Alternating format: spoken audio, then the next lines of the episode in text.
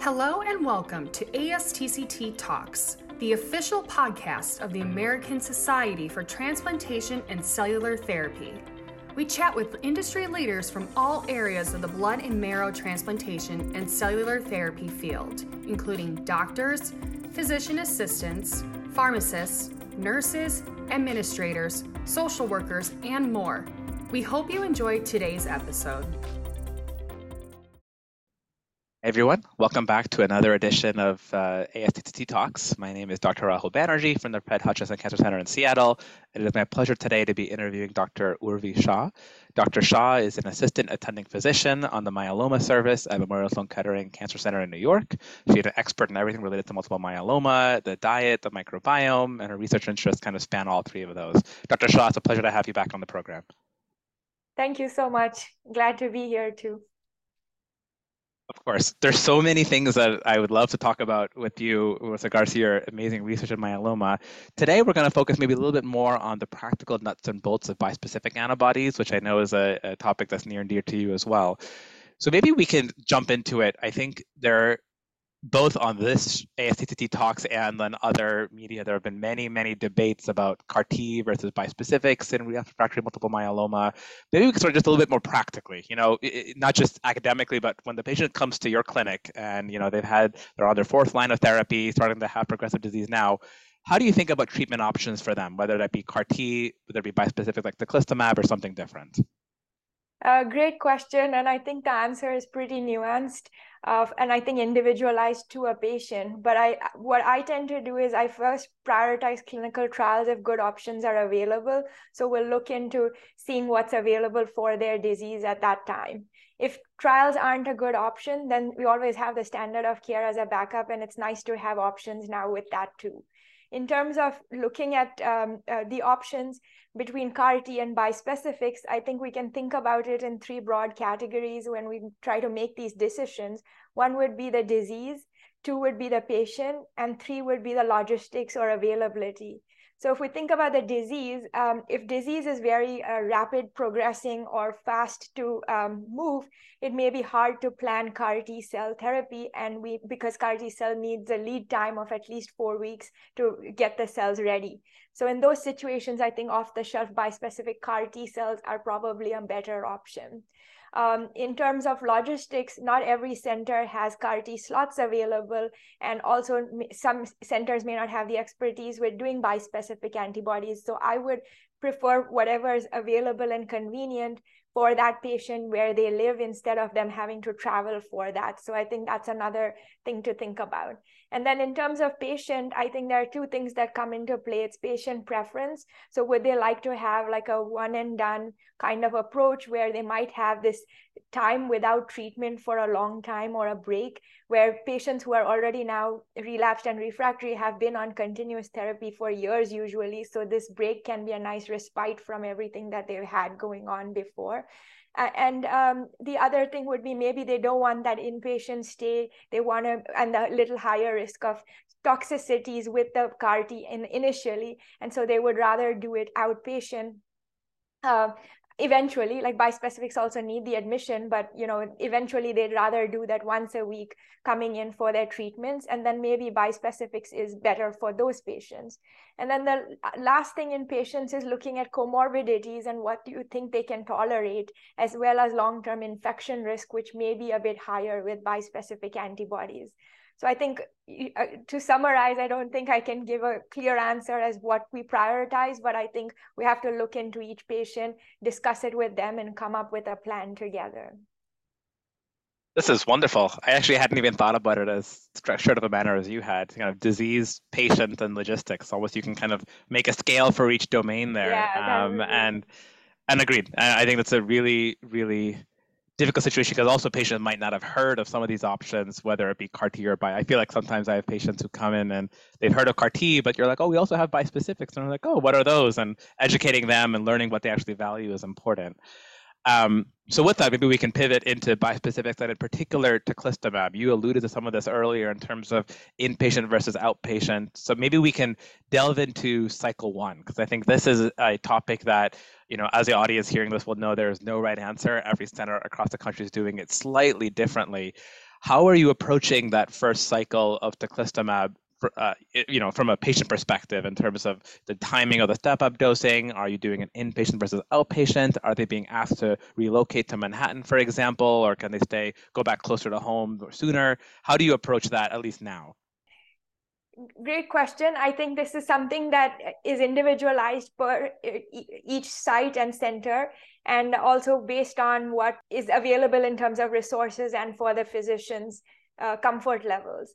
Um, at our site, we give step up dose one, two, and the treatment dose inpatient, and then the rest of the doses are given outpatient. Um, these doses are given at days one, four, and seven. Um, we also allow up to two to four days between doses. So if a patient's had CRS or something, it may be a little more spaced out. And if a patient didn't have that, maybe we move it up further and they do it on day one, three, and five.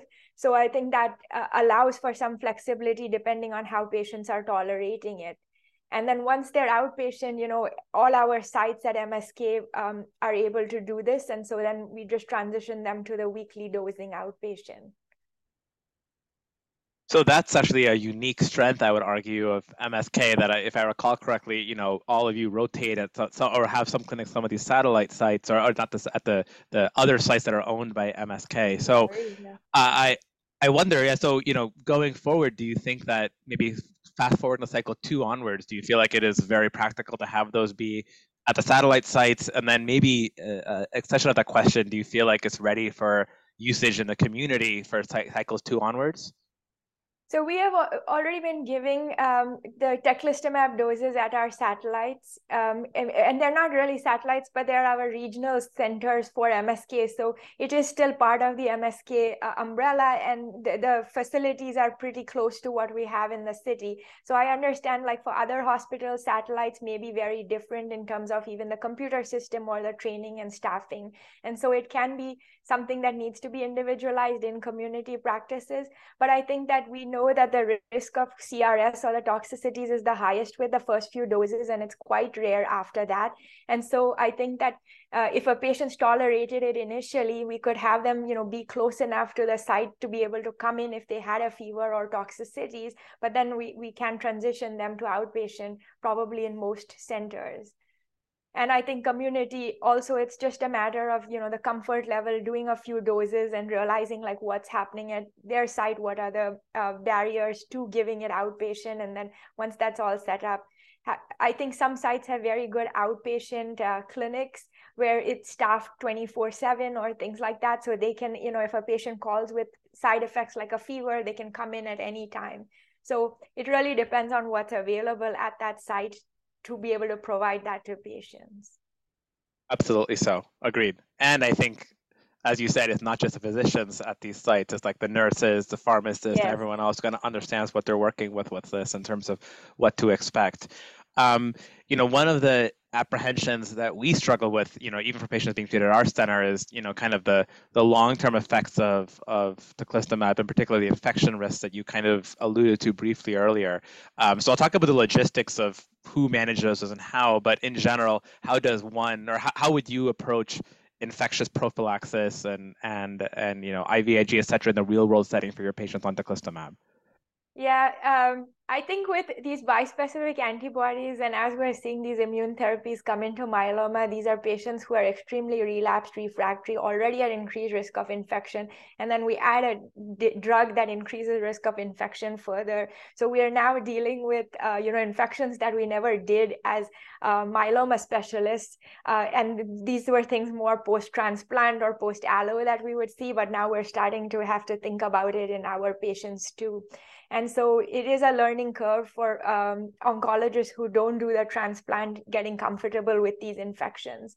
Um, I think that um, acyclovir, which we use pretty much for most myeloma patients, you know, for prophylaxis of VZV, um, related to daratumumab, bortezomib needs to also be continued, I think, in this setting post teclistamab. And then some sites, and we tend to do this, is do uh, um, uh, pneumocystis carinii pneumonia prophylaxis uh, with Bactrim or any drug that you know would be right for that patient. And i know that this is again some centers may not be doing this across the board but um, that's a preference. Um, and then the next one would be you know and that could also be one way to think about that is you could do t cell subsets know what the cd4 count is for a patient and then decide. So that could be another way in deciding pcp prophylaxis although it's not evidence based for myeloma but we would be taking it off the hiv data from that if we decided to do that and then other things is if the immunoglobulin levels are below 400, similar to what we do if they have increased risk of sinopulmonary infections, a lot of providers are giving intravenous immune globulin at that time uh, as a monthly dose. And then evaluating for serologies before they start, like baseline serologies for things like CMV, uh, would I think be important. Hepatitis B surface antigen to see if they are carry like have Hep B carrier status um, to look at risk of reactivation because that could be real as well. And if they have CMV at baseline, or even if they don't, maybe checking this weekly on patients as they come in for doses. Um, and then the last thing would be like antibacterial prophylaxis. I think that's something that we would probably individualize similar to if a patient's neutropenic or not. So if they are persistently neutropenic, I think that could be done. So um, I think it's different at every center slightly, but um, we have to keep a high index of suspicion for infections and anything that doesn't seem right, like it, it could be a rare infection that you're not thinking about. So that's quite important with bispecifics. Agreed. And in particular, it seems, and you can correct me if I'm wrong, with the BCMA bispecifics like teclistamab in particular, as you alluded to, even more so than the BCMA CAR Ts, maybe even more so than the GPRC5D CAR Ts. Um, I'm curious about the CMV because I know you're also on the study of the GPRC5D CAR T therapy, uh, and I think, or maybe there with the allo CAR, where they actually did have some cases of actual CMV reactivation right after uh, therapy. Um, so yeah, I, am almost scared to ask. You know, if you do check CMV and it's back, you know, what would you would you hold the dose for those particular patients for CMV? Would you try to use valacyclovir depending on the titer of it if you don't think acyclovir is covering it, or it's a very case by case consult infectious disease kind of decision? I think that's a great question. What do we do with these titers? But I think that, you know, we probably have to learn from our transplant colleagues as to what they are doing and kind of match some of those things, you know, in terms of, I think transplant, we do post transplant CMV titers are checked and uh, they have guidelines as to how they follow these titers and what, when to intervene. And we probably need to match and do similar things for teclistamab.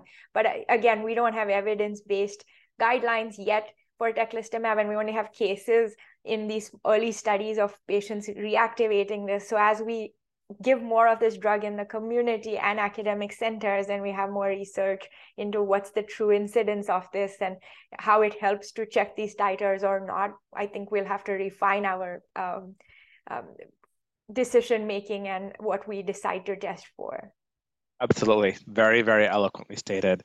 You know, I think one of the, you know, you and I were just talking about this before the podcast started was, well, if we space out the doses or if we stop the doses, you know, would that make a difference with the infection risk? I mean, I think, you know, several of the MajesTEC 1 PIs have said, you know, on the record in interviews and talks that they've had some patients who stopped the teclistamab on the early days of study and remain in CRs months or even years later. You know, so do you think time limited bispecific antibody therapy is coming? It's something that you would do right now for some of your patients? Or conversely, are there patients where, although the packages are for teclistamab is every week until progression, are there patients where you might a priori think about spacing their doses out? So I think, you know, there was a meta-analysis published from the um, University of Arkansas Medical uh, School group where they looked at group. Uh, yeah, they looked at uh, a meta-analysis for all the um, patients who've had bispecific antibodies. There were about 1,185 patients in that uh, meta-analysis with 11 trials. Although the median follow-up was short and only six months, they showed that the infection risk was about 50%, and uh, grade three and four infections were 25%. And of the 110 patients that died on that study, uh, uh, uh, through amongst all those studies, 25% were due to infections. So the infection um, rate is high, the severe infections are high, and the deaths due to infections are also high with these bispecific antibodies. So I think that um, we still have to understand if we make the dosing less frequent, is the infection rate lowered? I don't think we know that yet. But oh, that's true. In the sense of you know thinking about um, uh, w- what we can do, um, even the MajesTEC Two trial at, uh, has looked at um, teclistamab spaced out with cycle three onwards, where it's every two weeks. So I, I think that like I would be comfortable with patients if, and of course, a discussion with a patient on telling them what the evidence we have so far. But I think that if a patient's achieved a VGPR, CR, or MRD negativity and the response has plateaued and they're doing well, considering spacing it out further, to every two weeks at least and maybe potentially every month could be reasonable to think about although we know that you know evidence for this will hopefully come soon and we don't have that yet. Agreed. And then the caveat i'll add you know speaking of things that we uh, the known unknowns and the unknown unknowns. So the unknown unknown right is that if someone takes three four weeks off therapy and you give them the next dose are they at risk of crs happening again um, and I, if I recall, the package insert says I think if it's a four week pause, you're supposed to straight up reload them, step up dosing, hospital all over again. And that's a lot if someone stops therapy for an infection and then now it's been a month since they recovered from COVID and now you have to do this whole thing over again. So agreed. A lot of stuff that we don't know about spacing out teclistamab, but hopefully we'll get there. Um, great. This is very, very, very helpful. And uh, you know, as as Dr. Shah and I both said, there's no right answer for anywhere. You know, in the country, we're figuring out as we go. But I love what you said about you know learning from our transplant colleagues. Because you're right, in a way, we've kind of drifted away from our transplant colleagues. And obviously, for some of us listening to the show, the transplant team is the bispecific team. But I think a lot of synergy there in terms of these infection risks in particular. So a lot of things that we can learn from each other. Um, any parting thoughts or any other closing remarks about bispecific antibodies, teclistamab, or anything in the relapsed refractory myeloma space?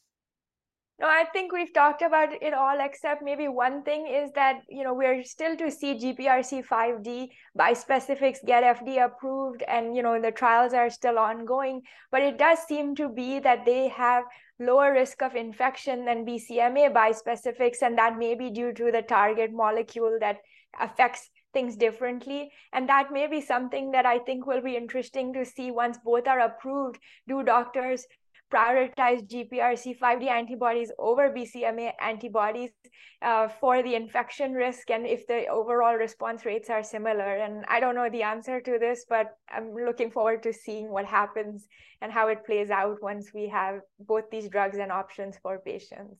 Agreed. I mean, I think that drug is proof that myeloma doctors can't agree on anything, whether it's called talquetamab or talquetamab. I am a talquetamab person. Are you also talquetamab?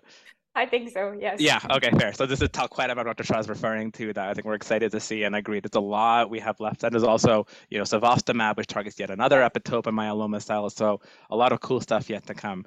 Um, wonderful, Dr. Shah. Well, thank you again for your time. Uh, this is very, very illuminating to me and to our audience. And to the audience, thank you all for listening to another episode of ASTCT Talks. Thanks so much, Dr. Banerjee. Thanks again. Thank you for listening to this episode of ASTCT Talks. Never miss an episode. Subscribe and provide reviews wherever you listen to podcasts. To learn more about ASTCT, find us on Twitter, Facebook, LinkedIn, or visit astct.org.